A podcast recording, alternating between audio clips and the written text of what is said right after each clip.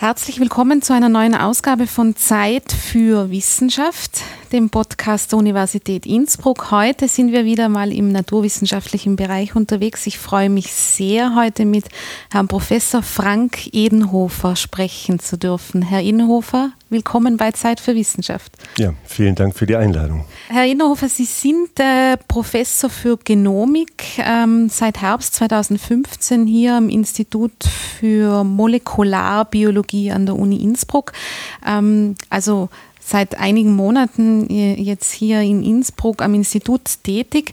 Ähm, wir haben äh, Sie auf unserer Homepage schon einmal vorgestellt. Da hat mein Kollege Stefan Hohenwarter Sie als den Zellprogrammierer bezeichnet. Herr Inhofer, würden Sie uns einen, zum Einstieg so einen Einblick in Ihre Arbeit ähm, gewähren, weil da kommen eine, einige ganz spannende Stichworte, wie, man, wie wir gleich hören werden. Mhm. Der Zellprogrammierer oder wie wir auch ähm, vielleicht genauer spezifizieren sagen können, der Zellreprogrammierer beschreibt ja eine relativ neue Richtung in der modernen äh, Biologie oder regenerativen Medizin, die ähm, ja einen Fokus darauf setzt, wie man die Funktionalität von Zellen äh, gezielt verändern kann. Mit dem ja, finalen Ziel, letztendlich aus einem beliebigen Zelltyp A einen anderen Zelltyp B zu machen.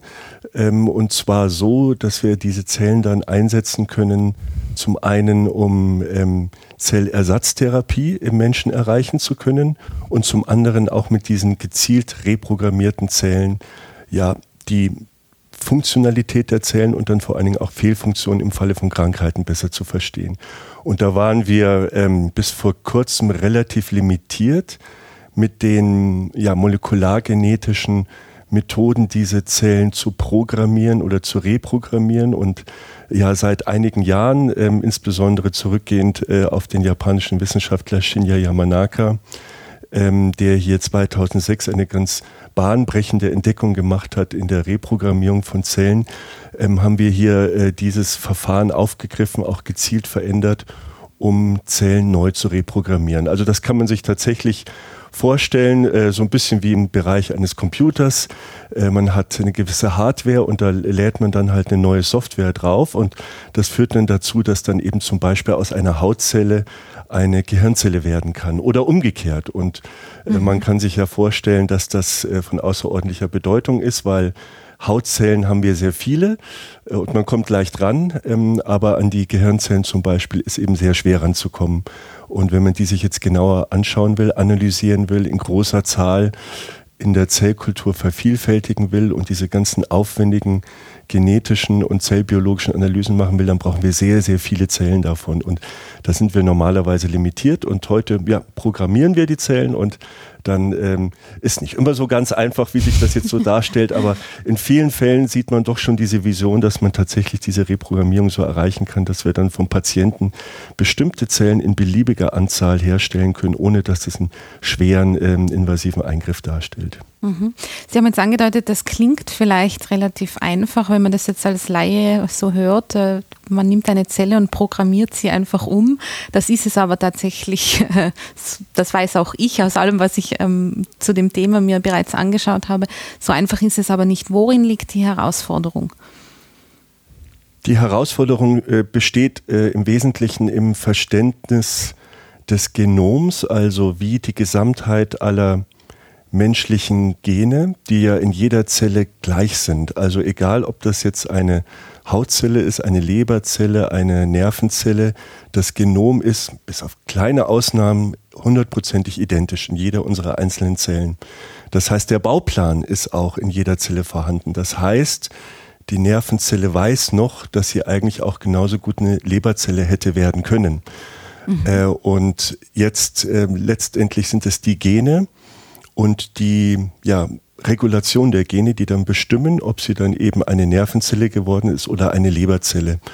Und wir haben jetzt so tiefes Verständnis in die rund 25.000 Gene äh, des Menschen bekommen, dass wir eben mehr und mehr verstehen, an welchen Schaltern, Genschaltern oder welche Regulation von Genen wir verändern müssen, um dann eben zum Beispiel aus einer Hautzelle eine Nervenzelle zu machen. Und erstaunlicherweise sind das eben gar nicht so viel, in der Regel nicht so viele Schalter, die man da bewegen muss, sondern relativ übersichtlich weniger. Also ich sage mal eine Handvoll, äh, vielleicht ein Dutzend Gene, die gezielt äh, verändert werden müssen, die gezielt eingebracht, aktiviert werden müssen und dann verwandelt sich so eine Zelle tatsächlich, äh, kriegt einen ganz anderen ähm, Gestalt und ganz anderen Phänotyp. Vielleicht kann ich da ein sehr prominentes Beispiel nennen, äh, wo man äh, praktisch nur mit vier einzelnen Genen ähm, äh, es geschafft hat, aus ähm, Bindegewebszellen der Haut Zellen zu erschaffen, die ähm, sehr ähnlich sind embryonalen Stammzellen. Das heißt, die Zellen, die man normalerweise äh, nur in dem frühen Embryonalstadium vorliegen hat beim Menschen und die die erstaunliche Eigenschaft haben, dass sie auf der einen Seite ähm, uneingeschränkt sich selbst vermehren können und sich in jeden beliebigen Zelltyp verwandeln können. Das sind sogenannte Alleskönnerzellen, nennen wir die auch manchmal, also sehr wertvolle Zellen in der, ähm, in der Biologie und regenerativen Medizin. Und normalerweise äh, ist man darauf angewiesen, auf embryonale Stadien, um auf diese Zellen zurückzugreifen. Und mit dieser Reprogrammierung, mit den nur vier Faktoren, können Sie das jetzt faktisch äh, eben auch aus jedem beliebigen Zelltyp des erwachsenen Menschen machen. Und ich denke, daran kann man schon so sehen, wie faszinierend das auf der einen Seite ist von den ähm, biologischen, biomedizinischen Möglichkeiten, auf der anderen Seite natürlich auch ja fast einen Paradigmenwechsel dann äh, einführt, weil wir eben sehen, äh, diese oder lernen entwicklungsbiologisch, dass diese Schritte, wo sich langsam von einem sehr unreifen Zustand ähm, ein Organismus entwickeln kann in einen Reifen, dass das offensichtlich Prozesse sind, die wir umkehren können. Also wir können mhm. quasi in den embryonalen Zustand wieder zurückgehen, wenn wir eben an den richtigen Stellen drehen. Und das ist natürlich entwicklungsbiologisch außerordentlich spannend.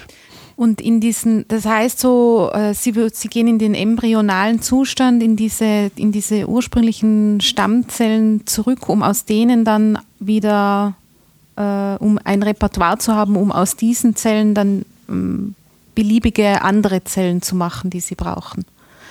Oder ja. wie kann man sich diesen, ist das so ein dreistufiger Ablauf sozusagen?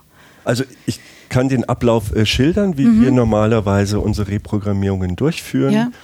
von Zellen. Wir ähm, arbeiten sehr viel mit ähm, Patientenzellen. Ähm, das sind also Projekte, wo wir dann zum Beispiel Krankheiten verstehen wollen. Das sind sehr relativ häufige Krankheiten dabei, wie zum Beispiel äh, Parkinson'sche Erkrankung und die Alzheimersche Erkrankung, Multiple Sklerose ähm, aber auch sehr seltene Erkrankungen, die ähm, teilweise noch sehr wenig verstanden sind. Wir nehmen von den Patienten äh, eine Hautbiopsie, das ist ganz praktisch betrachtet ein kleines Stückchen Haut, ungefähr so von drei Millimeter Durchmesser.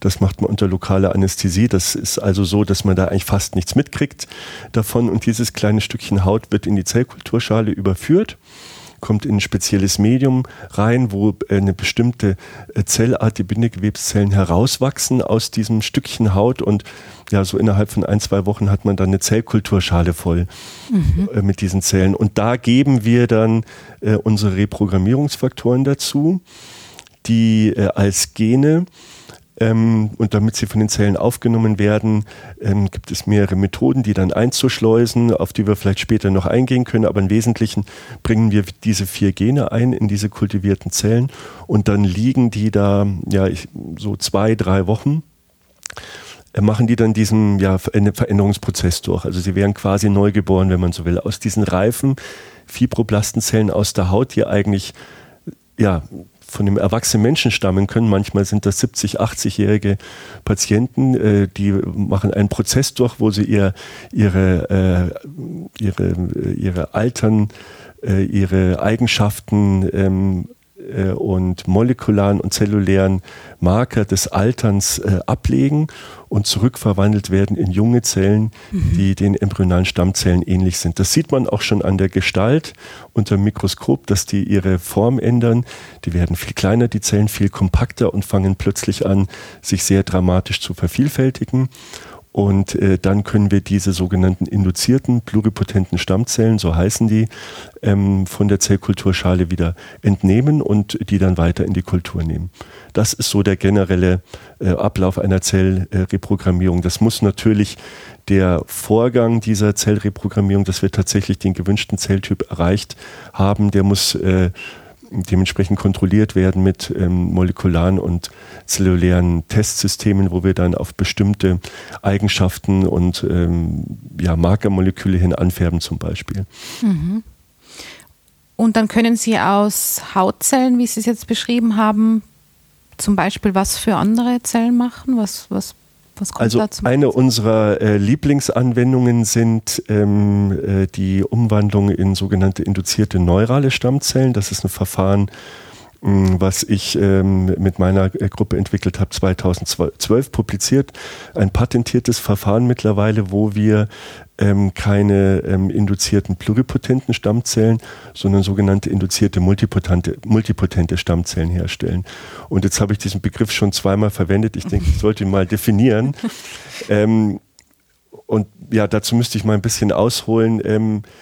Generell eines unserer großen Ziele, die wir haben, ist äh, die Regeneration im menschlichen Körper so zu verstehen, dass wir sie gezielt einsetzen können äh, mit minimalinvasiven Methoden. Also unser ultimatives Ziel wäre, eine gezielte Regeneration im Körper, in dem Organ zu dem Zeitpunkt zu haben, wo es benötigt und gebraucht wird, ohne große ähm, ähm, Zellkulturmethoden, ohne große Reprogrammierung, direkt in situ, also direkt im, im Körper. Mhm.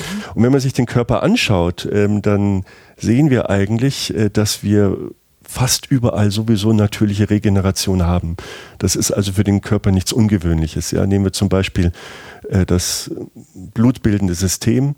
Mhm. Äh, hier ist eine ständige Erneuerung zugange, die in der Größenordnung von Millionen von Zellen pro Sekunde liegt, wo aus äh, Blutstammzellen neue Zellen gebildet werden, insbesondere die Erythrozyten, die roten Blutkörperchen haben einen extrem hohen Umsatz äh, weil sie stark beansprucht werden und werden ständig bei einem gesunden Menschen in hoher Zahl neu produziert. Sie können aber auch zur Haut gehen, äh, die ständig von innen erneuert wird. Ähm, durch Hautstammzellen. Wir tragen tatsächlich an der Oberfläche schon die alten eigentlich schon toten Hautzellen mit uns rum. Das sind einige hundert Gramm.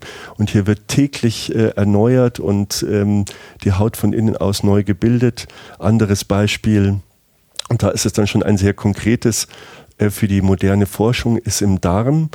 Ähm, auch dort gibt es eine Schleimhaut, die die Innenseite des Darms auskleidet, die auch hohen physikalischen und chemischen ähm, Reizen ausgesetzt ist und ständig erneuert wird. Und so im Mittel kann man sagen, alle vier bis sechs Wochen äh, erneuert sich diese, diese Schleimhaut. Das heißt, mhm. wenn Sie heute gucken und das vergleichen dann mit der Situation in sechs Wochen, dann sind die Zellen komplett neu, ohne dass ja. sie irgendwas getan haben.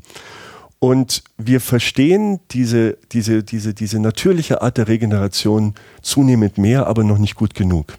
Das heißt, es gibt Schalter, auch hier Genschalter, die äh, bewirken, äh, dass äh, in diesen Organen sitzende spezialisierte Zellen ähm, es gelernt haben, äh, aus einem Art Schlafzustand aktiviert zu werden in einen, in einen sich teilenden Zustand, wo sie sich dann vervielfältigen, viele Zellen bilden und diese vielen Zellen können dann differenzieren, also ausreifen in den gewünschten Zelltyp. Und das ist so das allgemeine Prinzip, was wir schon verstanden haben. Also Stammzellen haben immer zwei wesentliche Eigenschaften. Das eine ist eine Vervielfältigungseigenschaft und das andere ist eine Differenzierbarkeit. Und diese Stammzellen, die die natürliche Regeneration im Körper machen, das sind die Körper- oder somatischen Stammzellen, wie wir sagen.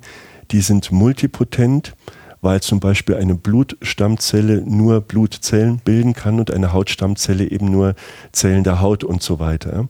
Und das sind die natürlichen äh, ja. Stammzellen, die im Körper zu unserer Funktionsfähigkeit und zur äh, Aufrechterhaltung der Funktion dann eben beitragen. Die multipotenten Stammzellen. Und demgegenüber gibt es auch die pluripotenten Stammzellen. Das sind jetzt die äh, Pluri von Griechisch alles, äh, eben die jegliches Gewebe herstellen können. Das heißt, diese Stammzelle kann dann eben auch eine Gehirnzelle, eine, eine Leberzelle und eine Hautzelle bilden. Und das sind die schon von mir angesprochenen embryonalen Stammzellen. Mhm. Und um jetzt darauf zurückzukommen, was unsere Spezialität ähm, ist, die wir entwickelt haben, ist, dass wir gezielt diese multipotenten ähm, Stammzellen herstellen, die mehr denjenigen Stammzellen gleichen, die auch im Körper vorkommen. Das sind also die Zellen, die gewissermaßen auch ja von der Natur vorgesehen sind, um die Regeneration zu äh, durchzuführen und die auch, äh, ja, man kann es direkt so sagen, weniger riskant sind. Ja, sie können eben zum Beispiel nicht so leicht entarten und Tumore bilden, wie das die pluripotenten Stammzellen machen können. Das heißt, wir sind dem Ziel, äh, so eine natürliche Regeneration zu verstehen und sie gezielt zu induzieren mm, und zu manipulieren, wenn man so will, ein Stückchen näher gekommen, indem wir eben diese multipotenten körperähnlichen Stammzellen ähm, ähm, künstlich herstellen können und die jetzt dazu einsetzen können, beziehungsweise testen können, validieren können, ob sie auch für den klinischen Einsatz geeignet sind. Mhm. Es ist ja doch immer wieder überraschend, ähm, äh, auch wenn man den menschlichen Körper ansieht, wie viele Prozesse aufgrund der Komplexität, die da die auch an dem, was Sie jetzt wieder schildern, ja deutlich wird, nach wie vor eigentlich nicht verstanden sind. Äh, ich würde da vielleicht noch einmal kurz ansetzen, weil Sie gesagt haben, dass auch im Regenerationsprozess in unserem eigenen Körper einige Dinge oder viele Dinge, kann ich jetzt schwer einschätzen, noch nicht verstanden sind eigentlich. Wo sind da noch die, die, die, großen, die großen Rätsel oder die großen Fragen, die, die man versucht noch zu klären? Es gibt Fragen, ähm, die sich zum Beispiel damit beschäftigen, äh, inwiefern ähm, die, dieses, dieses Ablegen von Stammzellen in, in Nischen von Organen und des Körpers tatsächlich notwendig sind für die, für, die, für die Regeneration des Körpers, ob das in jedem Organ vorkommt, ob das ein allgemeines Prinzip ist. Zum Beispiel haben wir Organe wie das ähm, Gehirn und auch äh, den Herzmuskel, der ja nach Lehrbuchmeinung äh, eigentlich sehr wenig Re Regeneration aufweist und wo man auch bis vor kurzem davon ausgegangen ist, dass gar keine Stammzellen dementsprechend vorhanden sind. Und es gibt jetzt äh, gerade im Bereich jetzt eben des Gehirns äh, eindeutige Belege dafür. Ähm, beim Herzmuskel ist das noch ähm, äh, ja etwas unter kritischer Diskussion der Wissenschaftler, aber in beiden Fällen ist es so, dass ein gewisser Anteil an Regeneration offensichtlich stattfindet und wir nicht richtig verstehen, warum. Weil eine Sache ist klar, äh, im Herzmuskel ist das ganz evident. Äh, wir äh, als Menschen, als, als Spezies haben die Eigenschaft verloren, dass der Herzmuskel sich regenerieren kann nach ähm, Beschädigung. Es gibt noch eine sehr frühe Phase ähm, bei Neugeborenen, wo das möglich ist äh, im Säugetier, aber im, im, späteren Alter ist es verloren, obwohl der Apparat eigentlich da ist. Und eine ähnliche Frage stellt sich auch bei der Regeneration eben ge im Gehirn wo man auch davon ausgegangen ist, dass ein postmitotisches Organ, das heißt die Nervenzellen, die sie von Geburt an mitbekommen haben, die ähm, nehmen von der Anzahl eher ab, sogar dramatisch ab. Sie verschalten sich nur neu und dadurch gewinnt eben die Komplexität äh, des Gehirns dann auch die besonderen Eigenschaften. Ähm, und inwiefern dann neue Neurone, die dann entstehen im Alter, im adulten ähm, Organismus dann noch zur Funktion beitragen oder zur Funktionsveränderung des Gehirns, das ist etwas, was auch sehr wenig verstanden ist. Mhm. Es gibt Hinweise darauf, dass man das tatsächlich gezielt trainieren kann, dass man diese natürliche Neurogenese, sagen wir, im, im adulten Organismus, dass man die steuern kann und induzieren kann. Welche Bedeutung sie hat, äh, das ist tatsächlich noch eine große Frage. Und dann gibt es auch Organe, wo wir noch überhaupt äh, nicht festgestellt haben oder diese Stammzellen in den Geweben noch nicht identifizieren konnten und sie noch nicht gefunden haben, weil sie mhm. eben sehr selten sind. Und das führt uns dann auch zu einer zweiten sehr wichtigen Frage. Stammzellen sind gewissermaßen, die haben so zwei Hauptzustände. Die können, wenn man so will, schlafen, können in einem schlafenden Zustand sein äh, oder sie können höchst aktiv äh, sich selbst vermehren und proliferieren ähm, das muss so sein, ja. Wenn Sie sich das so vorstellen, die Evolution hat das so angelegt, dass man praktisch ja von Geburt an, wenn man so will, paar wenige Stammzellen ähm, äh, eben in das Organ mit abgelegt hat. Und wenn sie denn benötigt werden, ähm, äh, auf eine Verletzung hin oder aufgrund einer ständig notwendigen Regeneration, dann müssen sie aus, äh, müssen diese wenigen Zellen sich äh, eben vermehren und ausreifen können. Und es muss also jetzt einen Mechanismus geben, der der Zelle sagt, okay, Moment, ähm, du bist jetzt benötigt, du musst jetzt erstmal viele Kopien von dir herstellen, äh, möglichst schnell, damit äh, hier Regeneration auftreten kann und die Zellen ausdifferenzieren. Mhm. Und dieser Prozess, also wie ja, wenn man so will, zwei Seiten einer äh, Zelle, so Dr. Jekyll, Mr. Hyde, wenn man so will. Welche Schalter das sind, welche Regulationsvorgänge und ob das womöglich sehr allgemeine Schalter sind, die nicht nur für einen äh, Stammzelltyp ähm, sehr speziell sind, sondern womöglich sehr generell für alle Stammzellen ähnlich sind. Da meinen wir, ähm, dass es tatsächlich allgemeine Prinzipien gibt, die man eben verstehen kann und auch ähm, dann äh, induzieren und anwenden kann. Wir haben da ein Beispiel vor kurzem publiziert, wo wir ähm, ein Protein uns angeschaut haben, das heißt MYC, äh, MYC. Das ist ein sehr wohl bekanntes Protein äh, in der Biologie, weil es ähm, ja bekannt dafür ist, dass es zum Beispiel bei Tumoren ähm, häufig äh, ähm, mutiert vorliegt und ähm, ja äh, eine, eine höhere Aktivität hat als in normalen Zellen.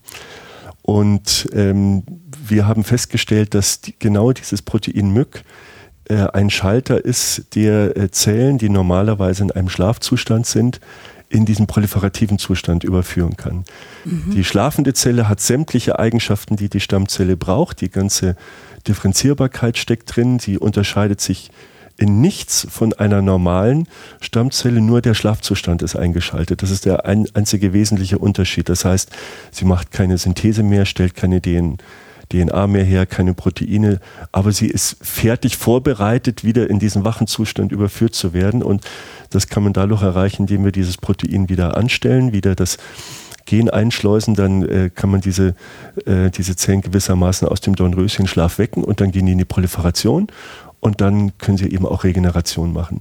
Und es gibt viele Hinweise darauf, dass das in, in unterschiedlichen Stammz äh, Stammzellarten eine Rolle spielen könnte, bei pluripotenten Stammzellen, aber auch bei multipotenten Stammzellen, wie zum Beispiel Blutstammzellen. Mhm. Wenn ich Sie richtig verstehe, geht es dann eher darum, eigentlich ähm, nicht das zu verstehen, was die Zellen dann selber tatsächlich tun, sondern eher, was ihnen den Impuls gibt oder woher der kommt. Aktiv zu werden, sich zu teilen, zu reproduzieren, was auch immer. Ist das ja. die, dieser, die Frage? Wenn wir Regeneration als, als solche betrachten, dann haben wir natürlich ähm, unterschiedliche Ebenen zu betrachten.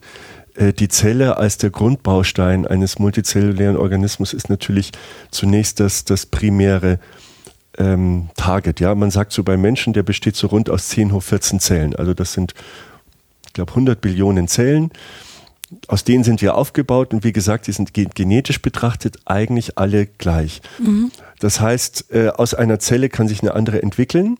Zwei benachbarte Zellen können unterschiedliche Funktionalitäten haben, weil sie ein unterschiedliches Programm haben. Aber wir wissen, Organe setzen sich natürlich aus, aus, aus zellulären Strukturen zusammen, wo spezialisierte Zellen sich in sehr definierten anatomischen Strukturen zusammengefunden mhm. haben oder sich organisiert haben. Das heißt, diese beiden Ebenen müssen wir verstehen. Erstmal, wie wird aus, einem, aus einer unreifen Zelle eine spezialisierte Zelle? Und dann das nächste Level, wie werden dann aus den spezialisierten Zellen letztendlich Organe und, und funktionierende Zellverbände? Weil in der Regel, auch gerade in der Regeneration, wissen wir das, die Transplantation von singulären einzelnen Zellen äh, ist nur in wenigen Fällen tatsächlich auch der zielführende Weg. Ähm, in der Transplantationsmedizin ist es dann in der Regel dann ein ja, funktionierendes Organ oder organähnliches Transplantat, was äh, äh, verwendet werden muss, damit es zum Zellersatz oder zum Organersatz kommt. Das sind zwei unterschiedliche Level. Wir sind jetzt im Wesentlichen beschäftigt auf dem zellulären Level, also zu verstehen, wie sich Zellen ineinander verändern und wie sie darauf vorbereitet werden, sich dann zu organisieren in Zellverbände die Kollegen, die dann eher im Bereich des Tissue Engineering arbeiten, was auch eine sehr wichtige ähm, äh, Richtung ähm, darstellt, äh, aus Zellen dann eben gezielt Zellverbände so herzustellen, dass sie in der regenerativen Medizin eingesetzt werden können. Wir arbeiten da gewissermaßen an Hand in Hand zusammen. Zum Beispiel kon konkrete Ko Kooperationsprojekte, wo wir mhm. aus patientenspezifischen Ste äh, Zellen ähm, ähm, Zelltypen herstellen, die dann später auf ähm, Matrizes Gerüste ähm, gebracht werden, damit sie dann in transplantierbare Zellmatrix-Konstrukte ähm, validiert werden können und dann äh, über das Tiermodell dann letztendlich dann auch äh, im Menschen eingesetzt werden können. Mhm. Okay. Äh, um noch einmal jetzt auf diese, auf, die, auf diese, ähm, diese Arbeit, die Sie konkret machen, zurückzukommen, beziehungsweise die in dieser äh, Stammzellenforschung aktuell passiert. Ist es jetzt so, dass Sie eigentlich im Grunde jetzt schon in der Lage sind, aus, ähm, aus einer beliebigen Zelle eines Menschen jede beliebige andere Zelle zu machen mit Programmierung? Ist das der momentane Stand? Also zunächst mal äh, würde ich mal festhalten, das ist jetzt gar nicht mal unsere Zielsetzung, sowas zu erreichen. Ähm, aber es ist natürlich, steckt ein biologisches Interesse dahinter, ob das theoretisch möglich wäre. Ja. Und an dem Punkt, äh, ich denke, man ist nah dran an diesem Punkt. Es geht auf jeden Fall über diesen Umweg der IPS-Zellen. Also wenn man aus einer somatischen Zelle äh, IPS-Zellen herstellt, und das ist etwas, was wir ja routinemäßig machen, dann können wir aus dieser IPS-Zelle per Definition jeden beliebigen Zelltyp des menschlichen Körpers rund 220 herstellen. Das geht. Ja, das ist eine Frage der Zeit, eine Frage der Kosten und der Ressourcen. Ja. Über diesen Weg geht es. Es gibt dann auch den Weg der direkten Konvertierung, also ähm, nicht der Weg ähm, zur äh, Hautzelle. Äh, IPS-Zelle und Gehirnzelle, sagen wir, sondern direkt von der Hautzelle zur Gehirnzelle unter Umgehung dieses ähm, pluripotenten IPS-Zustands. Von dem wissen wir, dass er in vielen Fällen auch geht. Ähm, der ist dann mit weniger Ressourcen, mit weniger Aufwand verbunden, geht auch schneller. Ob der jetzt uneingeschränkt für jegliche äh, Konvertierungen wirksam ist, das ähm, wäre jetzt sehr vermessen, das zu behaupten oder das das zu sagen, aber womöglich äh, wird, das möglich, äh, wird das tatsächlich realisierbar sein, dass man beliebig Zellen von einem Zustand A nach B überführen kann. Ja, das finde ich einen interessanten Punkt, weil es jetzt mir in der, in, dass es in diesem Ausmaß schon möglich ist, auch nicht bewusst war. Wenn Sie sagen, ähm, dass Sie jetzt nicht äh, da in Ihren Laboren sind und versuchen, alle möglichen verschiedenen Zellen umzuprogrammieren und so viele, so viele unterschiedliche äh, menschliche Zellen, wo auch immer sie dann, welcher Art auch immer sie dann sind, äh, herzustellen. Vielleicht gehen wir da noch ein bisschen mehr auf Ihre konkrete Arbeit hier ein. Wo setzen Sie da jetzt ganz konkret an? Was, was passiert denn jetzt gerade in den Laboren, die sich über uns befinden, konkret? Mhm. Wir ähm, arbeiten in, in, zwei Richtungen. Das eine äh, ist die Grundlagenrichtung, ähm, über die wir gerade mhm. ähm, schon detaillierter gesprochen haben, also die spezifischen Gene zu verstehen, die die zellulären zentralen Prozesse schalten können, der ähm, Umwandlung von Zellen oder auch dieses ähm, äh, Aufweckens äh, des Schlafzustandes und das Überführen in den proliferativen Zustand. Da handelt es sich um sehr grundlegende biologische Prozesse, die äh, wir ähm, mit molekulargenetischen Verfahren äh, analysieren. Die zweite Richtung ähm, äh, ist die, dass wir, ähm, und das ist auch letztendlich mein ganz wichtiges Bestreben, gerade hier am Standort auch, dass wir die Erkenntnisse unserer Zellreprogrammierung, dass wir da nicht stehen bleiben wollen und sagen, okay, wir haben jetzt einen schönen neuen Zelltyp gefunden, der ist noch nie beschrieben worden und ähm, er, er, hat jetzt faszinierende biologische Eigenschaften. Nee, wir wollen ganz gezielt auch selber bei mir in der Gruppe den Weg noch weitergehen und äh, deren ja, Potenzial testen, inwiefern mhm. es tatsächlich für die klinische Anwendung im Menschen geeignet ist. Das heißt, äh, unsere äh, induzierten neuralen Stammzellen, die wir vom Patienten herstellen können, ähm, haben wir in diversen Bereichen, ähm, weil es jetzt eben neurale Stammzellen sind, im Bereich der neurobiologischen Forschung äh, unter Testung. Da sind ähm, ähm Krankheiten dabei, die auf molekularer zellulärer Ebene schon einigermaßen gut verstanden sind, wie zum Beispiel die Parkinson'sche Krankheit, wo äh, sehr genau ähm, beschrieben werden kann, wie in den Patienten sehr, sehr spezielle Neurone verloren gehen und dadurch äh, eben die entsprechenden Pathologien dann auch auftreten. Und wo zum Beispiel auch bekannt ist, dass die Transplantation von fetalen Zellen tatsächlich ähm, einen durchaus äh, ähm, vorteilhaften Effekt hat. Ähm, äh, in der Anwendung. Äh, das haben ähm, schwedische und amerikanische Kollegen herausgefunden.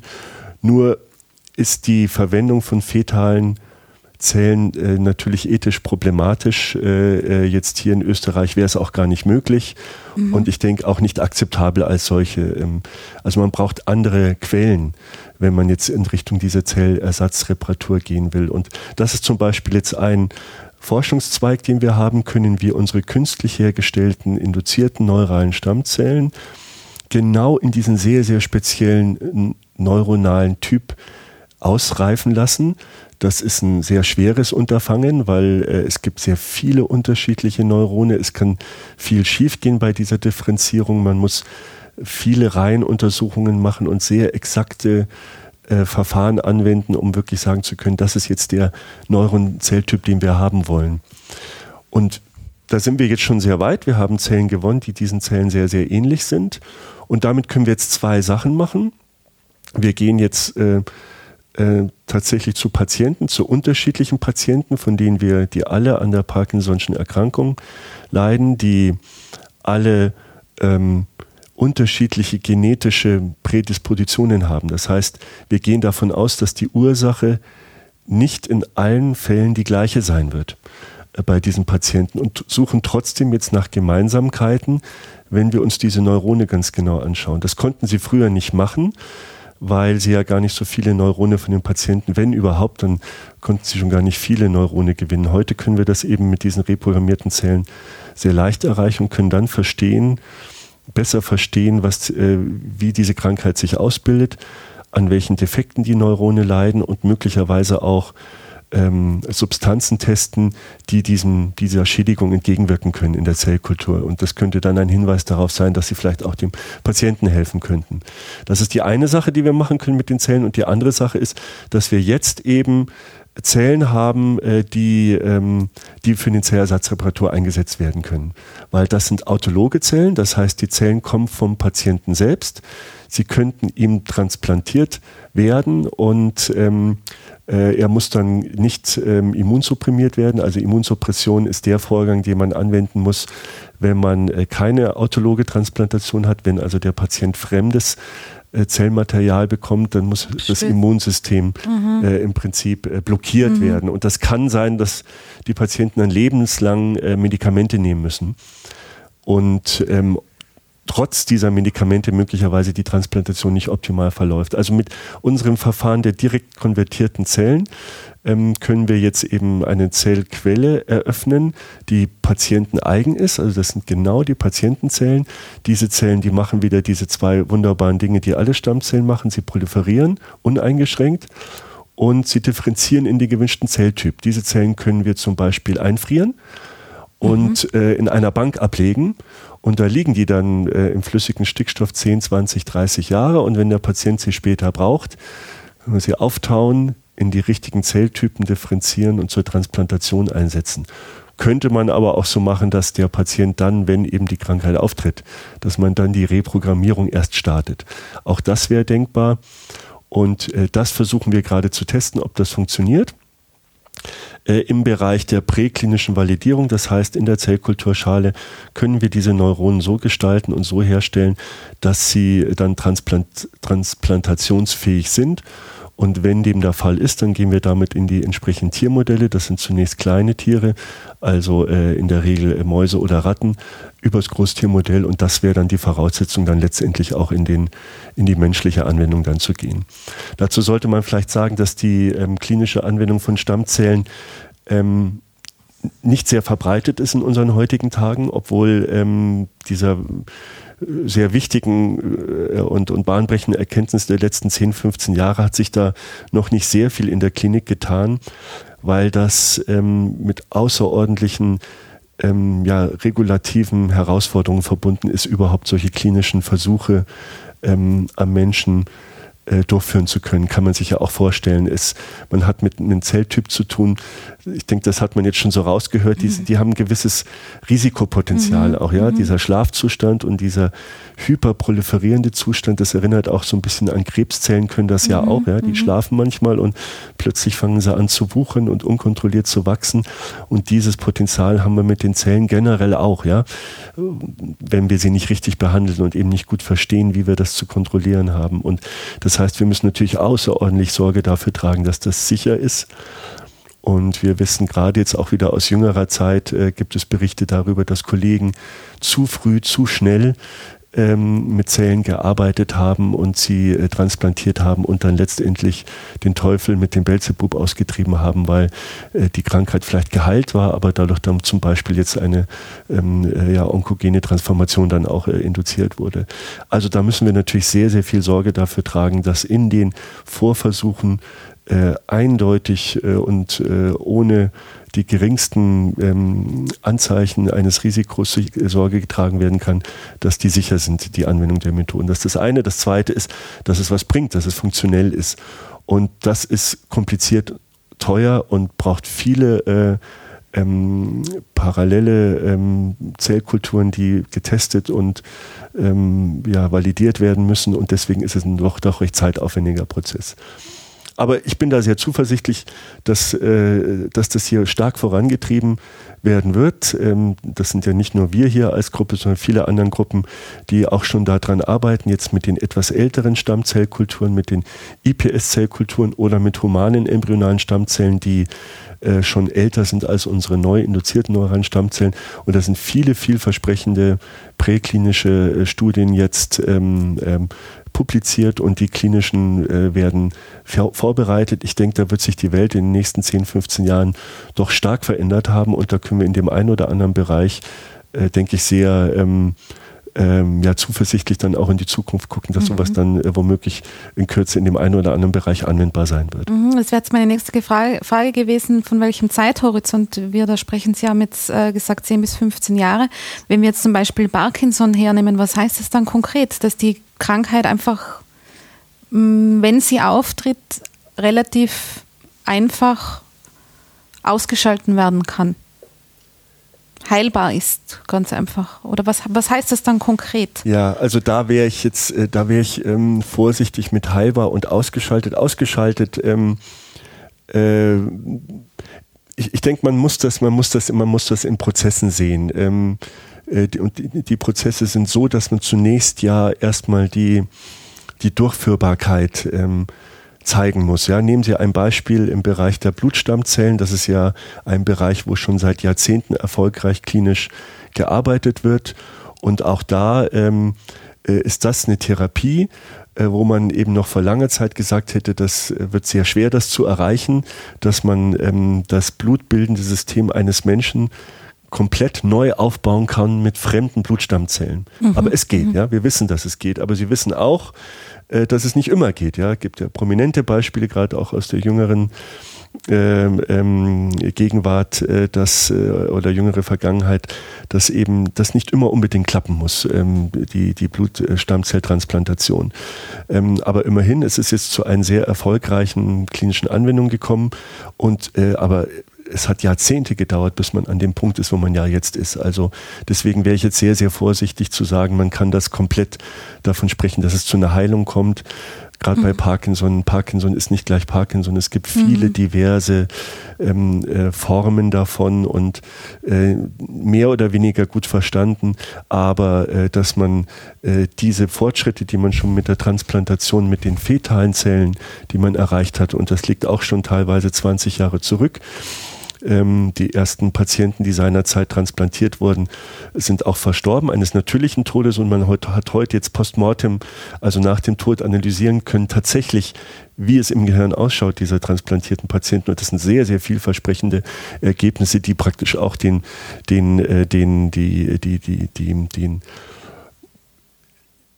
die, die, die, äh, die Heilung oder die partielle Heilung, die man tatsächlich auch am Verhalten der Patienten beobachten konnte, erklären können über die Hirnstrukturen, die sich ausgebildet haben, über die, die Transplantation, dass man solche Dinge auch äh, erreichen kann, schon in naher Zukunft in einzelnen ausgewählten Patienten mit ähm, den pluripotenten Stammzellen oder künstlich hergestellten Stammzellen. Da bin ich überzeugt davon, dass man da äh, Ergebnisse bekommen wird. Und ähm, je vielversprechender die sein werden, kann das dann tatsächlich sich dann auch langsam in etwas entwickeln, äh, wo es in eine breitere Anwendung dann reinkommt.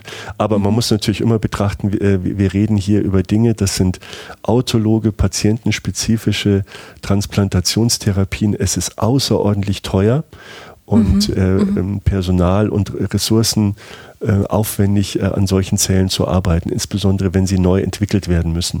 Wenn sie dann mal gezeigt sind, dass sie realisierbar sind und man mit den Zellen arbeiten kann, dann kann man sicherlich daran arbeiten, auch an Prozessoptimierungen, Automatisierungen, um das Ganze dann auch ähm, äh, ja, kosteneffizienter gestalten zu können und dann womöglich auch in die breitere Anwendung zu bringen. Aber da reden wir wirklich über Dinge, deswegen meine ich, wir müssen in Prozessen denken. Erstmal die erste Stufe, geht es generell und ist es vielversprechend? Ähm, und dann, äh, wie kann man das womöglich dann auch so realisieren, dass man es im breiteren mhm. Umfang einsetzen kann. Aber man muss den ersten Schritt vor dem zweiten machen. Ja verstehe.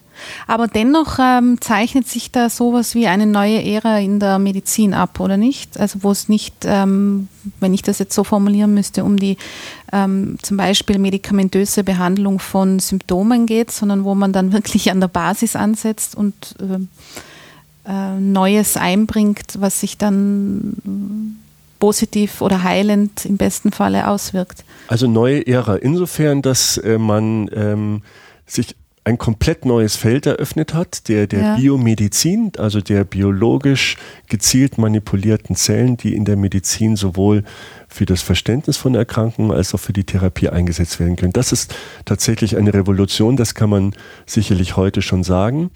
Ähm, weil diese Zellen ja nicht nur eine Bedeutung haben jetzt für die Zellersatztherapie, sondern auch für die Krankheitsmodellierung oder Disease Modeling, wie wir sagen.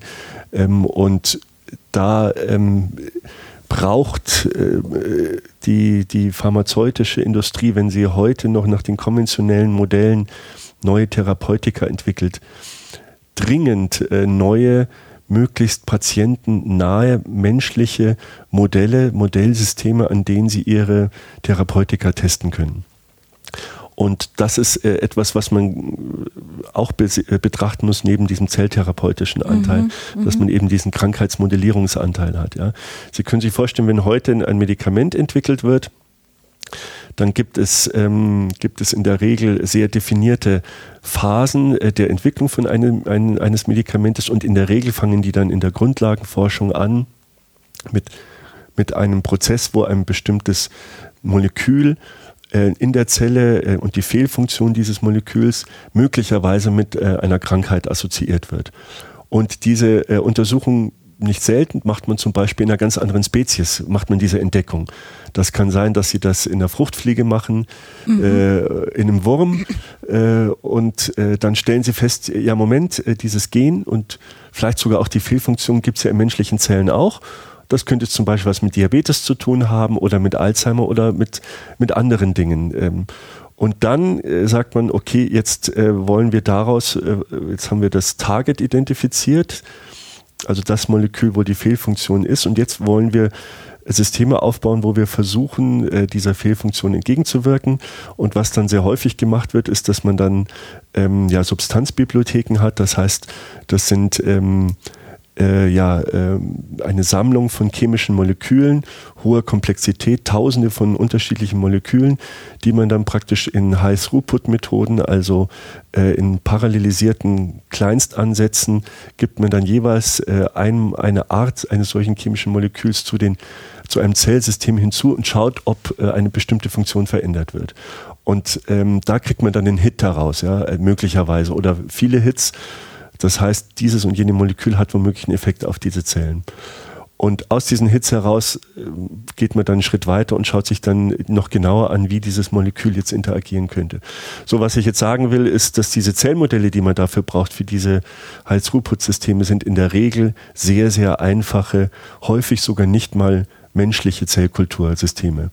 Die kommen ähm, manchmal aus dem Bereich dann von äh, ja, ähm, äh, konventionellen Zellkulturen, die eben über Jahrzehnte äh, etabliert sind in den, ähm, äh, in den Labors, äh, sowohl in den akademischen Labors als auch bei den Firmen. Und sie sind, wenn es menschliche Zellen sind, sind, sind sie häufig transformiert. Sie sind gezielt so verändert, dass sie sich unbegrenzt halten lassen in der Zellkultur und sind aber ganz weit weg von der menschlichen normalen Natur, die man eigentlich hat. Mhm. Und jetzt über die Reprogrammierung von Zellen haben sie eine vollkommen neue Sichtweise. Ja? Sie können diese humanen Zellen gleich am Anfang ähm, womöglich sogar auch vom Patienten selbst die Zellen einsetzen und dieses Screening für, für ähm, äh, Therapeutika machen und sind dann ganz nah am Patienten. Das heißt, das, was normalerweise limitierend ist in der Medikamentenentwicklung und was sie teuer macht und dann auch zum Misserfolg häufig führt, dass in einer späten Phase erkannt wird, unser Medikament wirkt wunderbar, zum Beispiel auf äh, Maus- und Affenzellen äh, in der Zellkultur. Wenn wir dann aber die erste Injektion im Menschen machen, sehen wir, äh, dass es entweder unsicher ist oder dass es irgendwelche, weil es zum Beispiel unerwartete Nebenwirkungen hat äh, oder es hat gar keine Wirkung, dann ist das meiste Geld schon ausgegeben zu diesem Zeitpunkt. Ja? Mhm. Und man muss die klinischen Studien einstellen, weil man merkt, es hat keinen Effekt oder eben diese unerwünschten Nebenwirkungen. Eine Lösung ist, wir bringen den Menschen und zwar möglichst nah an dem Patienten sehr früh schon ins Spiel. Und dafür brauchen wir aber eben diese Zellkulturmodelle, die patientennahe sind. Ja. Und im Prinzip können Sie das mit der Zellreprogrammierung jetzt machen als personalisierte Medizin. Das heißt, Sie screenen dann nicht nur an irgendeiner menschlichen Zelle, die dem Zustand sehr genau entspricht, sondern zum Beispiel genau an ihrer Zelle, ja, also an ihren Zellen, die ihre Geschichte, ihr Genom mitbringen und womöglich auch ihre Prädispositionen äh, für bestimmte zelluläre Vorgänge ähm, ähm, dann eben sich widerspiegeln in dieser, in, in dieser Zellkulturschale. Es gibt zum Beispiel Kollegen, die daran forschen, dass sie personalisierte Zellkulturmodelle anlegen, um äh, vorab zu testen, wie Chemotherapeutika wirken, bevor diese dann am Patienten selbst eingesetzt werden. Es ist da wohl bekannt, dass ah, bestimmte so Medikamente mhm. Ähm, mhm sehr gut wirken beim einen Patienten und beim anderen Patienten, obwohl gleiche Krankheit, gleiches Alter, gleiches Geschlecht gar nicht wirken, ja, oder nicht verträglich mhm. sind. Also da kann ich an meinen an mir selber, aber außerhalb meines Körpers testen, ob was funktioniert genau. oder wie ich reagieren würde. Sozusagen. Das ist so ja. der Traum der personalisierten, ja. wie wir sagen, äh, Medizin. Da geht es gar nicht um, um Transplantation, sondern da geht es darum, vielleicht werden Sie in Zukunft äh, Patienten haben, die von sich so ein Zellkulturkorrelat, sagen wir mal, äh, anlegen lassen wo ihre wesentlichen Organe und ihre wesentlichen Zelllinien reprogrammiert vorliegen und wenn sie dann krank werden, äh, kann man die ersten Tests personalisiert mit den Medikamenten eben erstmal an diesem Korrelat machen, also an ihrem Spiegelbild, wenn man dann so will. Und erst, äh, wenn man da die Optimierung getroffen hat, diese Medikamente sind richtig, die wir jetzt hier einsetzen müssen, in mhm. der und der mhm. Kombination, in der und der ähm, Dosierung womöglich, erst dann würde man dann womöglich äh, auf den Menschen zugehen. Das ist so der, das, das Bild einer personalisierten Medizin, von der man weit weg ist und die sicherlich auch äh, von der Realisierung her ist, wenn man, wenn man, wenn man ehrlich ist, eine sehr teure Medizin sein wird und wahrscheinlich auch eine, die nicht sehr sozial ist, weil mhm. äh, es wird nur wenige geben, zumindest am Anfang, die sich das leisten können. Aber erstens würde ich das nicht als Argument dafür sehen, es nicht äh, zu erforschen. Und zweitens gibt es auch Zwischenformen. Es muss nicht personalisiert sein, es kann auch äh, in Gruppen eingeteilt sein, dass man versucht, Patientengruppen zu bilden äh, wo wir bestimmte Marke heranziehen, von denen wir denken, ähm, ja, nehmen wir wieder Sie jetzt als Beispiel, man müsste irgendeine Therapie äh, jetzt durchführen und wir wissen, es gibt drei Patientengruppen, die auf die und die Medikamente positiv oder negativ reagieren und wir haben Marker schon äh, ähm, identifiziert, ähm, die wir an ihnen testen können, ob sie eher der Gruppe A, B oder C mhm. zuzuordnen sind. Und dann gehen wir mit einer sehr hohen Wahrscheinlichkeit eben ähm, in die Therapie mit dem, mit dem Medikament B mhm. und äh, müssen nicht erst bei Ihnen testen über, über viele Monate hinweg mit vielen physischen, aber auch psychischen Nebenwirkungen. Äh, so eine erfolglose Therapie äh, äh, ist ja durchaus auch sehr problematisch, auch von der, von der seelischen Seite her. Das könnte man dann direkt mit einem viel höheren Erfolgsrate dann basierend auf diesen stratifizierten, also diesen gruppierten Zellkulturmodellen vorab testen. Ich, da, ich denke, da liegt auch eine sehr, sehr große Hoffnung in, in, in dieser Art von Medizin und da wird auch schon sehr, sehr stark geforscht. Ja? Also in, in diesem Bereich ähm, solche besser passenden, humanisierten Zellkulturmodelle zu finden, die sehr nah dran sind am Menschen, die zum Beispiel, auch um das zu erwähnen, auch das ein oder andere Tiermodell dann natürlich ähm, nicht ersetzen. Das, denke ich, wird schwer werden, das, äh, diesen, diesen echten Ersatz zu finden, aber trotzdem die Anzahl der Tierversuche möglicherweise runterzubringen in dem einen oder anderen Bereich der Medikamentenentwicklung. Mhm. Ja, weil da wird ja auch häufig mit Tiermodellen gearbeitet, von denen wir ganz genau wissen, dass sie anatomisch, physiologisch sehr weit entfernt sind vom Menschen. Aber gut, niemand von uns würde irgendwas an sich testen lassen, wo man nicht vorher gesagt hätte, habt das nicht wenigstens mal irgendwo schon mal an irgendeinem Tier ausprobiert, ob das nicht schädlich ist für mich. Ich denke, dass äh, diese Notwendigkeit ist da, aber wenn man das eben reduzieren kann, einfach von der Anzahl der Tiere her und vielleicht auch von der Spezies, die man da einsetzen muss, aufgrund solcher ähm, ja, humanoiden Modelle, dann ist das natürlich ein Riesenfortschritt für die Medizin. Aber das heißt, das sehen Sie die Tierversuche in, in zu, bis zu einem gewissen Grad jetzt noch als alternativlos. Es könnte sich aber durchaus in eine Richtung entwickeln, wo man dann immer öfter davon absehen kann. Definitiv. Also ich denke, das kann man, ähm, das kann man sagen. Es sind sehr, sehr viel, vielversprechende ähm, äh, Entwicklungen unterwegs, wo man zum Beispiel ähm, äh, daran arbeitet. Ich kann Ihnen da sehr äh, anschauliches Beispiel geben.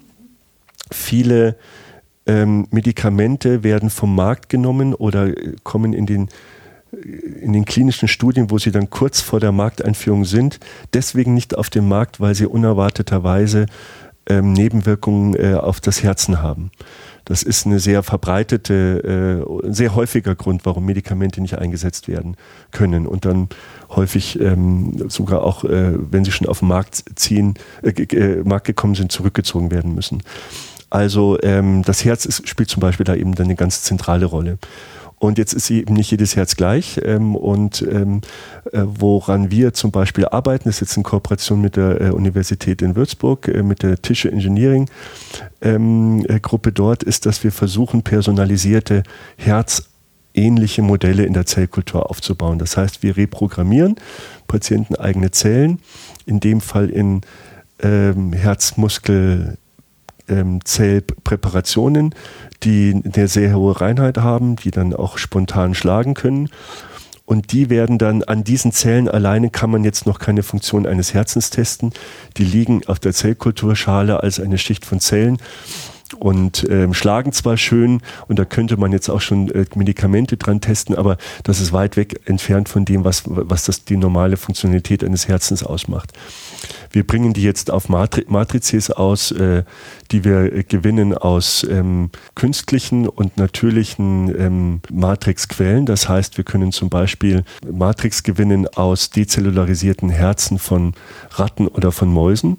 Das heißt, ähm, man nimmt dort das Gewebe, entfernt die Rattenzellen und hat dann praktisch nur noch das Gerüst, ah, äh, das Proteingerüst und darauf setzt man dann die humanen Zellen drauf. Und ähm, dieses Gewebe fängt dann wieder an zu schlagen und ist jetzt im Prinzip ähm, ja ein chimäres Gewebe, wenn es man so will. wieder an zu schlagen. Ja, ja, ja. Also es ist kein spontaner, normaler ähm, ähm, Herzmuskelbewegung, aber mhm. es setzt sich zusammen eben aus der Anatomie äh, und auch aus dem Gefäßsystem eben dieses, dieses, dieses natürlichen Herzens zusammen mit, dem, mit den Herzmuskelzellen, die aus, vom Patienten her gewonnen werden können. Und das nennen wir jetzt, das muss nicht mal unbedingt ein dezellularisiertes Rattenherz sein, das können eben auch künstliche Substrate sein, die man teilweise drucken kann wo man diese Matrix-Proteine mit einem Drucker ausdruckt und dann gibt man die spezialisierten ähm, patientenspezifischen Herzmuskelzellen drauf.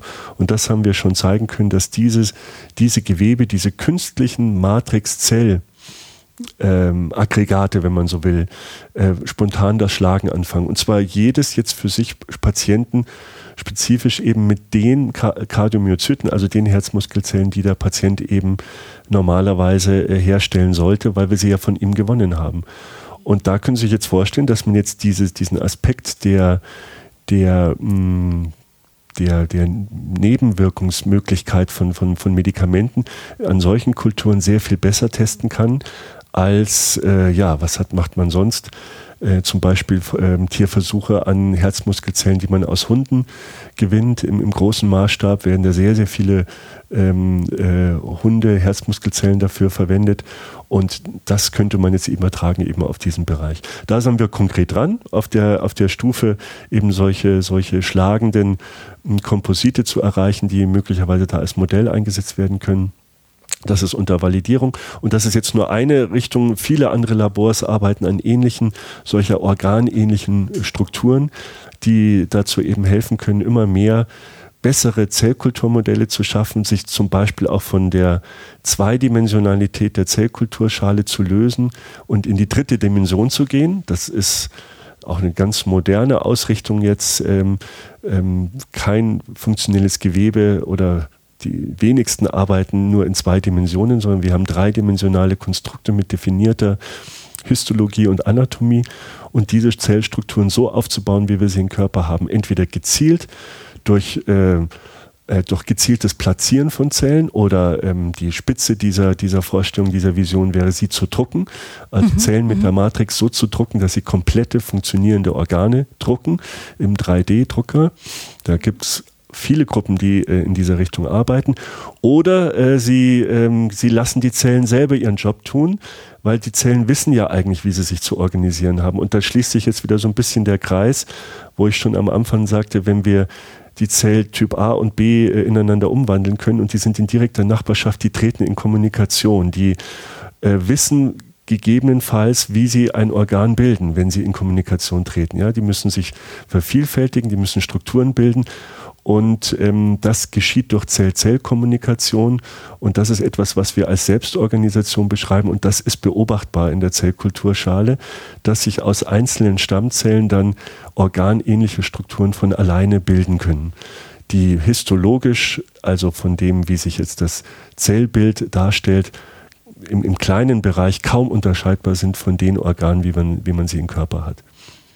Ja, das sind dann auch Bereiche auf der einen Seite eben künstlich, drucken, genau spezifiziert, praktisch ingenieurstechnisch, wie man das machen würde. Erstmal das Organ komplett auseinandernehmen, verstehen, welche Zelltypen haben wir drin, in welcher Dreidimensionalität müssen sie äh, platziert sein und genauso drucke ich sie wieder aus. Oder wir nutzen das biologische Potenzial der Zellen aus, dass sie sich selber organisieren und in diese Strukturen bringen. In beiden Richtungen haben wir Hinweise darauf, äh, dass es funktioniert, dass es ein vielversprechender Weg ist. Und ähm, dafür brauchen, in beiden Fällen brauchen wir aber idealerweise patientenspezifische Zellen, die ja praktisch das, das Material, das Ausgangsmaterial für diese, für diese neue Art der, der rekonstruktiven Biologie, wenn man so will, dann darstellen. Mhm. Ich würde gerne noch einmal kurz einen Aspekt aufgreifen, ähm, weil das jetzt äh, schon im Grunde in allen Bereichen, die Sie jetzt angesprochen haben, eine, eine große Rolle spielt. Könnten Sie versuchen zu schildern, wenn man sagt, Sie programmieren eine Zelle oder geben mir Informationen, etwas anderes zu tun oder, oder mm, ja, beeinflussen Sie so, dass sie etwas anderes tut oder sich zu etwas anderem entwickelt, zu einer anderen Zelle entwickelt oder zurückentwickelt zu einer Stammzelle und dann zu einer anderen wiederum wird.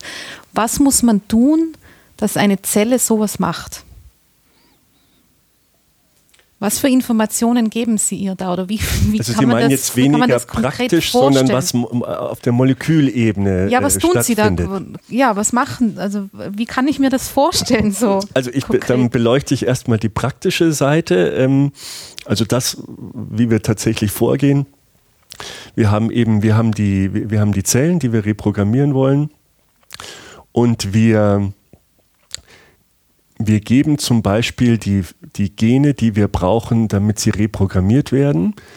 Die kann man heutzutage über gentechnische Methoden ganz einfach und billig herstellen im, im, im Labor. Ja? Dann stellen Sie diese Gene her und zwar verwenden wir die zum Beispiel in Form der sogenannten äh, mRNA, die Messenger-RNA. Das ist die, das ist dasjenige Molekül, was in der Zelle unmittelbar als Vorlage gebraucht wird, um Protein daraus zu machen. Und diese mRNA, die schleusen wir in die Zellen rein. Das kann man sich praktisch so vorstellen. Wir haben die Zellkulturschale. Wir haben, die, wir haben diese Gene hergestellt, die liegen dann in einer Flüssigkeit vor und dann geben wir noch eine Substanz dazu, die die Zellen quasi öffnet, damit, diese, damit die Gene äh, eingeschleust werden können, die RNA. Wir, wir sprechen da von einer Transfektion ähm, weil die RNA sehr hydrophil ist, das heißt, sie ist elektrisch geladen und die Zellmembran, die ist hydrophob, die lässt normalerweise solche hydrophilen Anteile nicht durch, aber über eine Behandlung kriegt man eben die RNA dann auch in die Zellen dann rein. Und das müssen wir ähm, bei einer der Methoden, die wir anwenden, machen wir das dann so rund ähm, zwölf Tage ja, so zwischen 10 und 15 Tagen. Jeden Tag kommt praktisch eine Portion von diesen, von diesen Genen drauf und dann sehen sie und, und, und dann kommen sie, kommen die wieder in den Inkubator rein und dann entstehen dann eben langsam die reprogrammierten Zellkolonien. Auf diesem Rasen der, der alten Zellen entstehen neue Zellen. Die sehen Sie. Das sehen Sie praktisch an der optischen Gestalt. Ja ja, das ist praktisch jetzt die praktische Seite. Ja. Mhm. Also äh, eigentlich äh, ist es, äh, wie soll ich schon sagen, eigentlich ein Praktikantenversuch. Ja, wenn wir längere Praktika und größere Praktikumsräume hier äh, hätten an der äh, Uni Innsbruck, wobei ich will mich jetzt hier nicht beschweren, aber vielleicht ein kleiner Wink mit dem Soundfall ja. äh, vielleicht doch verstanden wissen, dann könnten wir das im Prinzip mit den Studierenden im Praktikum machen. Das ist äh, kein kein großer Aufwand. Also das ist jetzt an und für sich gar nicht so der wahnsinnskomplexe Vorgang für Sie. Genau. Wir, man muss halt wissen, welche Gene man dafür einsetzt. Ja wenn man für die speziellen Reprogrammierungen äh, den und den Weg der Reprogrammierung gehen will. Das ist natürlich das Ei des Kolumbus, um es so zu sagen. Mhm. Und das ist für neue Arten der Reprogrammierung eben äh, noch nicht bekannt. Da sind, muss man eben erforschen, welche Kombination von Genen. Was machen diese Gene? Das wäre jetzt vielleicht das die andere Seite, so die ähm, intrazelluläre Seite, was passiert in den, äh, in, den, ähm, in den Zellen selbst. Und ähm, äh, wenn wir Gene einbringen, dann wird also die Erbinformation geändert und wir wissen zum Beispiel, dass Folgendes passieren muss. Wir wissen nicht sehr viel, was während der Reprogrammierung passiert, aber wir wissen zum Beispiel, dass sich zum Beispiel epigenetische Informationen ändern. Epigenetik ist äh, ein Phänomen, was praktisch außerhalb der klassischen Genetik steht. Die klassische Genetik sagt, dass, ähm, dass die Erbinformation, also das, was vererbt wird von einer Mutter an eine Tochterzelle, eindeutig an chemische äh, Zusammensetzung der DNA, der Desoxyribonukleinsäure gebunden ist und bestimmte Basen äh, kodieren bestimmte Gene und die machen letztendlich die Gestalt dann der Zellen aus. Mhm. Die Epigenetik beschreibt, dass es zusätzliche Modifikationen an der DNA gibt mm, und an Proteinen, die an der DNA kleben und diese DNA verpacken. Ähm, die DNA ist so groß, äh, zwei Meter äh, von jeder Zelle, die, die muss extrem verpackt werden und klein gemacht werden, damit sie in eine Zelle reinpackt. Und ähm, diese Verpackungsproteine, Histone nennt man die, ähm, die, die können das erreichen, dass sie praktisch die DNA zusammenschnurren lassen auf kleinsten Raum. Und jetzt kann man sich vorstellen, wenn ich eine Zelle reprogrammieren muss, dann muss ich partiell diese Verpackung erstmal entfernen. Ja? ja. Ich muss ja. die erstmal aufmachen, sonst komme ich an die Gene gar nicht ran, die ich brauche. Ja? Und ähm, diese Histone spielen eine wesentliche Rolle. Und Veränderungen, chemische Veränderungen an den Histonen machen die DNA flüssig, sie machen sie auf, sie öffnen sie. Und äh, wir wissen, dass ein Teil unserer äh, Gene, äh, eins, was wir da zum Beispiel einsetzen, ist äh, OCT4 heißt das Gen, ist daran beteiligt äh, an diesem Prozess, die, äh, diese verpackte DNA, das Chromatin, zu öffnen und ähm, ja, äh, für, für die Ableseprozesse, für Transkription freizumachen. Und die anderen Gene sind dann eben unter anderem daran beteiligt, dass sie diese, diese Transkription an den offenen Stellen dann eben vor, ähm, ähm, durchführen können und dann äh, die Gene ähm, aktivieren und ähm, ja praktisch das Programm in Gang bringen, was das normale ähm, Genprogramm einer embryonalen Stammzelle eben ausmacht. Mhm. Also so, so in etwa kann man sich das vorstellen, wobei man eben noch nicht den hundertprozentigen Einblick hat, welches Gen in welcher Reihenfolge exakt was macht, aber so bestimmte Funktionalitäten ähm, hat man feststellen können. Mhm. Herr Inhofer, jetzt haben wir ja, Sie haben gesagt, die Zellen also sind ähm, Multitalente, kann man ja sagen. Die können ähm, viele Dinge tun, die, die, die sich in ihrer Vielfalt manifestieren. Die können aber auch, wie Sie jetzt wieder geschildert haben, viele Dinge tun, die man noch gar nicht bis zum, bis zum gewissen Grad noch gar nicht versteht. Was bedeutet denn die Zelle für Sie? Ja, die Zelle ist letztendlich ähm, der Urbaustein der, der der, der, der, der, der lebenden Natur, der lebenden Biologie, wenn man so will. Und von daher tatsächlich ein, außerordentlich faszinierendes äh, Konstrukt, äh, was sich die Natur hat einfallen lassen. Im Prinzip kann man sie sehen als kleine molekulare Maschine, in der der gesamte biochemische Apparat versammelt wird, um komplexe äh, Stoffwechselvorgänge und eben auch genetische Vorgänge kontrolliert in einem abgeschlossenen Compartment ablaufen zu lassen. Und das ist äh, vollkommen egal, ob das jetzt eine menschliche Zelle ist, ob das eine Zelle ist, die sie aus der Maus gewonnen haben, äh, aus der Fruchtfliege, aus einem Wurm oder letztendlich sogar bis zum Bakterium. Die mhm. wesentlichen Prozesse sind ähnlich im, im Ablauf der, dieser, dieser molekularen Maschinen und das, denke ich, ist ein, ja, ein riesiges Faszinosum letztendlich, wie sowas funktionieren kann. Also letztendlich so viel ähm, äh, komplexe Funktionalität auf so einen engen Raum ähm, entwickelt zu haben und dass das Ganze in der Regel immer einwandfrei funktioniert und läuft und eben selbst im multizellulären Mechanismus dann eben noch darüber hinausgeht, dass sich Zellen dann spezialisieren können. Das ist sicherlich etwas, was so mich als Zellbiologen außerordentlich fasziniert. Ja. Und wenn man dann eben noch dazu Gestalt von Zellen gezielt verändern kann, weil wir Einblick eben gewonnen haben, wie der Bauplan ähm, reguliert, sich selbst reguliert und wie man regulieren kann, das äh, ist äh, dann natürlich noch mit einem Schritt weiter verbunden, wo man diesen Prozess dann selber eben dann auch steuern kann, beziehungsweise ihn versuchen kann, ähm, in Phasen oder, oder Zuständen des Organismus, wo er nicht mehr gut funktioniert, zum Beispiel beim Altern, wo mhm. äh, eben Regeneration generell geringer wird, eben dem möglicherweise dann entgegenzuwirken. Und diese Vorstellung ist, ist, ist außerordentlich faszinierend. Mhm. Also zumindest für mich. Ja, äh, faszinierend, aber vielleicht an gewissen Stellen auch nicht ganz unproblematisch. Da würde ich jetzt noch das eine Feld aufmachen, was man, glaube ich, in dem Zusammenhang schon ansprechen muss, dass es ähm, gewisse ethische Fragen gibt, die Sie ja an manchen Stellen jetzt auch angedeutet haben. Jetzt haben Sie gesagt, dass die dass sich die Natur da etwas ganz Besonderes einfallen hat lassen mit den Zellen, dann könnte man ja jetzt zum Beispiel auch argumentieren, ähm, dann hat die Natur aber auch vorgesehen, dass diese Zellen eben negative Entwicklungen nehmen können oder eben einfach, ähm, sei es jetzt pathologisch oder eben auch altern oder ähm, schlechter werden, sagen wir jetzt einmal unter Anführungszeichen. Jetzt greifen Sie da ja an einem gewissen Punkt ein, wo, wo, wo, wo die Natur nicht eingreifen würde. Sagen wir mal so, sehen Sie das ähm, in irgendeiner Weise problematisch oder, oder?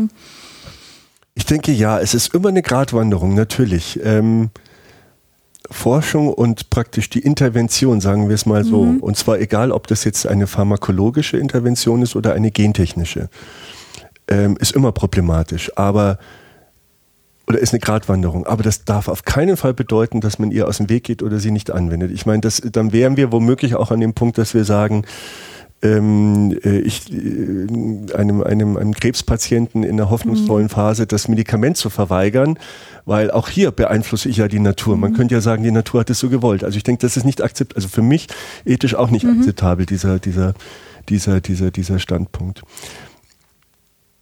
es gibt, es gibt diese Geschichte von, von der thailändischen Prinzessin Sonanta, heißt sie, die, ähm, die, ist, die ist im 19. Jahrhundert, ähm, war die irgendwie mit einem Boot unterwegs mit ihrem, mit ihrem Gefolge, Hofgefolge und ihrem Kind, ich glaube 19-jährig, ein kleines Kind unterwegs. Und das Boot war gekentert und ähm, sie ist praktisch vor den Augen der Höflinge ertrunken sagt äh, so eine übertragene Geschichte äh, äh, über das Ableben dieser Prinzessin. Und sie ist ertrunken deswegen, weil äh, es äh, praktisch als Tabu galt, ähm, wenn diese normalen Höflinge, die das königliche, die königlichen ähm, ja, äh, Personen anfassen, die dürfen die nicht berühren. Vielleicht ist das so eine Geschichte, die so ein bisschen verdeutlichen kann, wo dann auch die andere Seite bei dieser Gratwanderung liegen kann. Also wir haben äh, ich denke, Tabus sind gut und ich denke auch ethische Werte, Prinzipien sind absolut unerlässlich. Die darf man auf keinen Fall zur Seite stehen. Auf der anderen Seite dürfen wir aber auch nicht vergessen, dass die Tabus, äh, die, dass sie so gesetzt sind, dass wir Dinge, die eigentlich selbstverständlich sind äh, und die dem letztendlich, die dem Patienten die uns selbst helfen können, wenn wir uns vorstellen, wir wären selber in der Situation und sind einer bis dato unheilbaren Krankheit. Mhm. Und dann habe ich die Möglichkeit, was zu tun. Und dann ist die Frage, was ein Tabu ist, ist ja auch eine sehr persönliche und die eine, die vom gesellschaftlichen Konsens natürlich getragen sein muss, die sich an die Gesetze halten muss. Aber wir dürfen nicht den Fehler machen zu sagen, wir lassen die Finger davon und, und helfen nicht und, und tun gar nichts. Ja. Das, äh, man muss sich dieser Frage immer wieder stellen und man muss sie praktisch von Fall zu Fall stellen. Und man muss zum Beispiel auch ähm, also es gibt äh, jetzt ja auch neuere Entwicklungen, die gewissermaßen auch unser Forschungsfeld treffen, dass wir die dass wir genetische Manipulationen heutzutage sehr viel effizienter durchführen können als früher unter Anwendung des sogenannten CRISPR-Cas-Systems.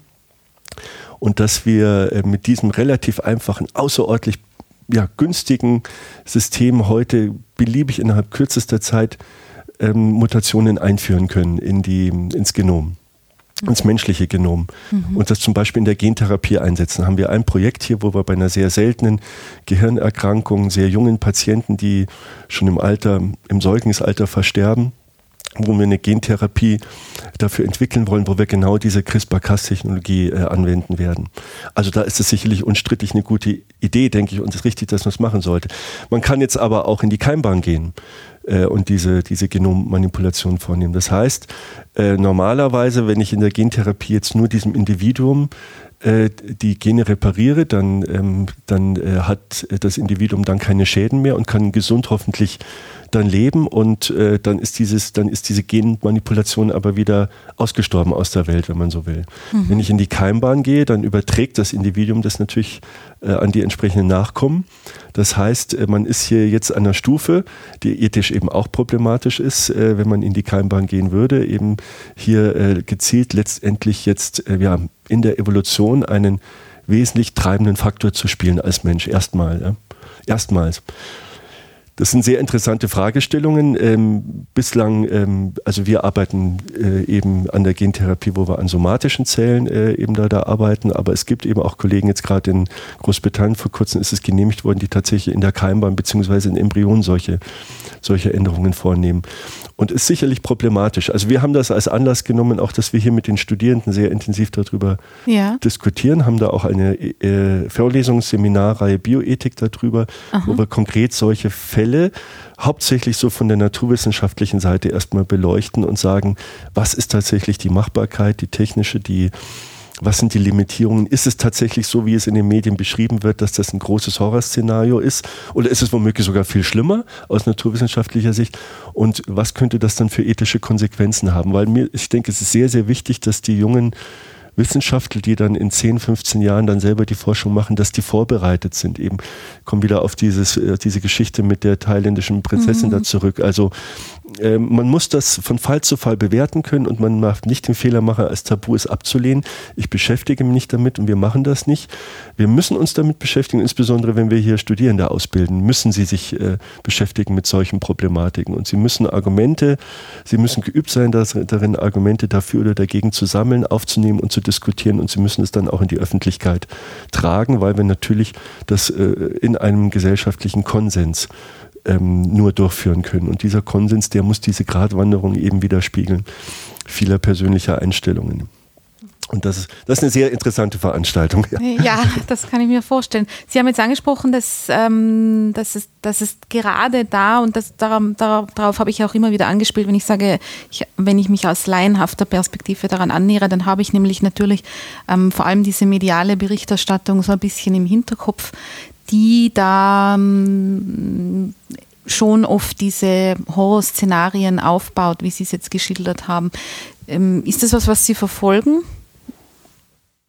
Die Medien, auf, jeden Fall, ja, ja. ja. Das, ist, das ist für uns, also jetzt gerade mh, mm, im Bereich der, der Stammzellforschung oder der Genommanipulation ist das ja ein sehr aktuelles Thema, mhm. wo äh, sehr häufig ähm, Berichte ja auch in den Medien auftauchen, wir das ein oder andere Mal dann auch um Stellungnahmen gefragt werden. Wir ja. sind in den unterschiedlichen mh, hm, Forschungskonsortien ähm, ähm, in der Regel auch immer eingebunden mit äh, spezialisierten Forschern, die äh, genau an der Stelle ansetzen und praktisch ethische Konzepte ähm, äh, anwenden auf unsere konkreten neuen wissenschaftlichen Entwicklungen. Das heißt, wir haben ähm, Forschungskonsortien, wo wir dann zum Beispiel in Gruppen von ähm, ja, Dutzend Laboren an einer Fragestellung arbeiten, haben dann Kongresse, wo wir dann gezielt auch ähm, Bioethiker mit dabei haben, die forschen mit uns oder wir laden sie zu Seminaren ein, die uns dann auch nochmal von, von ihrer Sicht her helfen, äh, einen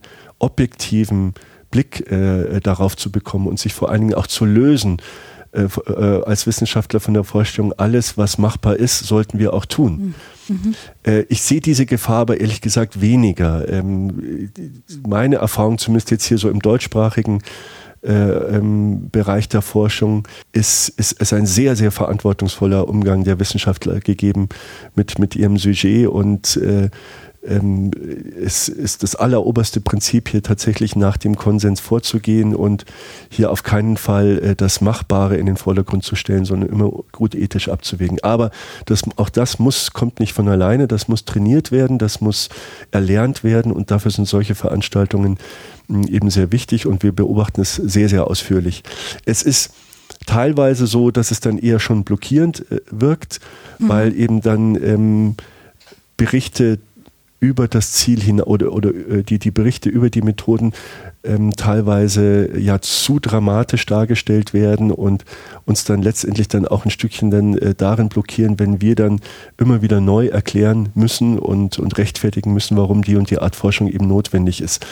Auf der anderen Seite, denke ich, sind wir dafür gefordert, die, die sind wir eben gefordert, das zu tun. Die einzige Möglichkeit, hier äh, sich auszutauschen, zum Konsens zu kommen, ist Transparenz, dass wir also ganz genau sagen, was ist machbar und was denken wir sollte sinnvoll sein zu tun und was sind für uns auch definitiv die Grenzen. Ja? Das heißt, ähm, das sind ganz essentielle Dinge, ähm, mit solchen Botschaften dann halt auch an die Öffentlichkeit zu gehen. Bei äh, Veranstaltungen wie Lange nach der Forschung, äh, wo wir jetzt auch letzten Samstag äh, unterwegs waren und auch diese Dinge eben mit angesprochen haben und klar gemacht haben, dass, dass es hier Dinge gibt, über die ähm, ethisch heikel sein können und jeder hat da auch eine eigene Einstellung dazu. Da gibt es kein richtig oder falsch, nur man muss drüber sprechen und Transparenz ist häufig das Beste, was man tun kann. Wir hatten zum Beispiel schon mal bei uns äh, Tage der offenen Tür, wo wir dann Gruppen drin haben. Ich kann mich irgendwie, ich glaube, an den Kegelverein erinnern, der dann plötzlich bei uns im Labor stand und embryonale Stammzellen sehen äh, wollte.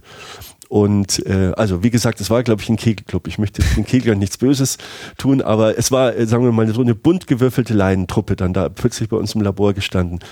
Ähm, Habe ich eine kurze Einführung gegeben in wenigen Minuten, dann die Zellen gezeigt, lebend am Mikroskop und es war dann schon so ein Aha-Erlebnis für mich dann auch zu sehen, dass wirklich eine große Mehrheit äh, diese, dieses Publikums eine ganz deutliche Wandlung durchgemacht hat. Am Anfang mhm. von sehr, sehr kritisch ähm, äh, wir finden das nicht gut, was sie hier machen. Die waren vorher in einem anderen Labor gewesen, wo, äh, wo es nicht um Stammzellen ging, sondern um eine andere Geschichte, kamen dann bei uns rein und waren sehr kritisch eingestellt. Und ähm, vielleicht jetzt nicht alle, aber ein erheblicher Anteil hat gesagt, ach so ist das, ach das machen sie, ach so schaut das tatsächlich aus. Und das sind, diese Zellen sind das, ja. Und äh, ähm, wollten ein paar Details wissen, da hat man eben drüber Auskunft gegeben und dann hat man gemerkt, es ist jetzt nicht so, dass sie sich komplett gewandelt haben in in ihren ethischen Ansichten oder verunsichert waren, sondern nein, durch diese Transparenz, dass sie jetzt gesehen haben, so und so schaut das aus, wenn man praktisch damit arbeitet, haben sich, denke ich, ein großes Stück Vertrauen auch gewonnen.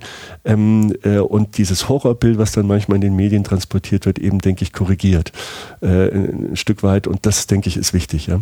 Mhm. Da, ähm, weil es ist natürlich, es ist ja so komplex, äh, diese ganzen Manipulationen und, und Veränderungen, dass äh, es natürlich sehr leicht, ist da ein sehr äh, schreckliches Bild womöglich äh, äh, aufzubauen, von dem man äh, womöglich Abstand nehmen will. Aber im Grunde ähm, kann man es dann doch wieder darauf zurückführen, wir haben hier mit Zellen zu tun, die wir mal von dem menschlichen Individuum gewonnen haben. Das ist über äh, das ist nachvollziehbar und jetzt passiert da sowieso kein Leid mehr mit diesen Zellen, die sind ja schon da, egal wo sie denn hergekommen sind und man kann aus diesen Zellen auch keine neuen Embryonen einfach so herstellen. Das ist aus mehreren Gründen faktisch unmöglich, das zu machen. Und wenn man das dann tatsächlich auch realistisch zeigen kann, so schauen die Zellen aus und das können wir machen, das können wir nicht machen, dann ist da sehr viel, mm, ähm, ja, denke ich, äh, Information geflossen, die sehr, sehr wichtig ist, damit sich jeder dann ein eigenes ähm, ähm, objektives Bild dann darüber äh, oder basierend auf diesen objektiven Ansichten ein eigenes Bild dann davon machen können. Mhm. Also gilt auch hier wie bei so vielen anderen Bereichen, informieren hilft. Auf jeden Fall, ja. ja. Ähm, Herr Inhofer, wie sind Sie denn zu diesem Bereich gekommen? Ich äh, würde jetzt zu behaupten wagen äh, aus den letzten Minuten unseres Gesprächs, dass Sie mit sehr viel Leidenschaft Ihrer Forschungsarbeit nachgehen. Wie ist denn Ihr Weg dorthin gewesen, dass Sie sich jetzt mit den Stammzellen so intensiv beschäftigen? Der Weg dazu war letztendlich ähm, ein ähm, die, die, die, erste Begegnung mit äh, embryonalen Stammzellen der Maus hatte ich äh, Ende der 90er Jahre in einem Labor, ähm, wo wir gearbeitet hatten an äh, Tiermodellen für äh, Autoimmunkrankheiten. Und für diese Tiermodelle, äh, um die ähm, herzustellen in, in, in der Kultur, braucht man embryonale Stammzellen der Maus. Da waren sie aber nur ein Mittel zum Zweck. Also mhm. äh, der Hammer, mit dem man den, den Nagel einschlägt und äh, wenn man dann, dann hat man sich nur noch für den Nagel oder das Bild interessiert, äh, ähm, an dem man, welches man an dem Nagel aufhängt. Und äh, ich habe zu der Zeit, äh, wo ich eben an diesem Tiermodell gearbeitet habe, also eher an dem Bild, was man an dem Nagel aufhängen wollte, mich sehr für den Hammer interessiert. Das heißt, äh, die, diese Zellen tatsächlich zu sehen und diese faszinierende Eigenschaft zu sehen, dass es sich in jeglichen Zelltyp verwandeln kann. Das ist etwas, was mich dann äh, so fasziniert hat, dass ich beschlossen hatte, dass ich in der Richtung weiter forschen will. Und das war eben ja Ende der, der 90er Jahre in, äh, in Köln gewesen, am Institut für Genetik. Und ähm, dann äh, hatte ich da gerade meine erste Postdoc-Zeit abgeschlossen, hatte mich dann informiert, wie kann man jetzt hier Forschung aufbauen. Zu dem Zeitpunkt war Stammzellforschung noch wenig äh, äh, in, in, in öffentlichen Bereich und in den Medien präsent. Auch Forschungsförderung war gar nicht so einfach zu kriegen. Habe dann aber eine, einen Antrag ähm, geschrieben, beziehungsweise einen Nachwuchsforscherpreis bekommen, der es mir dann erlaubt hat, äh, in Bonn zu der Zeit äh, eine, eine, Forschungsgruppe, Nachwuchsforschergruppe über Stammzellen äh, zu eröffnen, wo wir dann an vielen Fragestellungen gearbeitet haben. Zum Beispiel eben, das war eine meiner ersten Fragen, wie können wir diese, wie können wir diese Pluripotenz, also dieses Verhalten der embryonalen Stammzellen, sich in jeglichen Zelltyp zu verändern, können wir das nicht künstlich erzeugen? Können wir diese Zellreprogrammierung nicht künstlich ähm, machen? Das war eine meiner Fragestellungen, die wir da eben nachgegangen sind. Und seitdem ja, brennen wir dann, dann da echt auch dafür, also zu einem an diesen Grundlagen, diese Zellen zu verstehen und zum anderen dann eben auch diese Zellen dann letztendlich in die Klinik zu bringen. Da ist es auch ein Stück Verantwortung hier zu gucken, dass man da ähm, die Zellen nicht einfach aus Selbstzweck herstellt und als, als mhm. Forschungsobjekt darstellt, sondern dass man auch versucht, wirklich was Gutes damit zu tun, wenn es denn möglich ist. Herr Edenhofer, vielen Dank für das interessante Gespräch. Ja, vielen Dank nochmals für die Einladung. Gerne.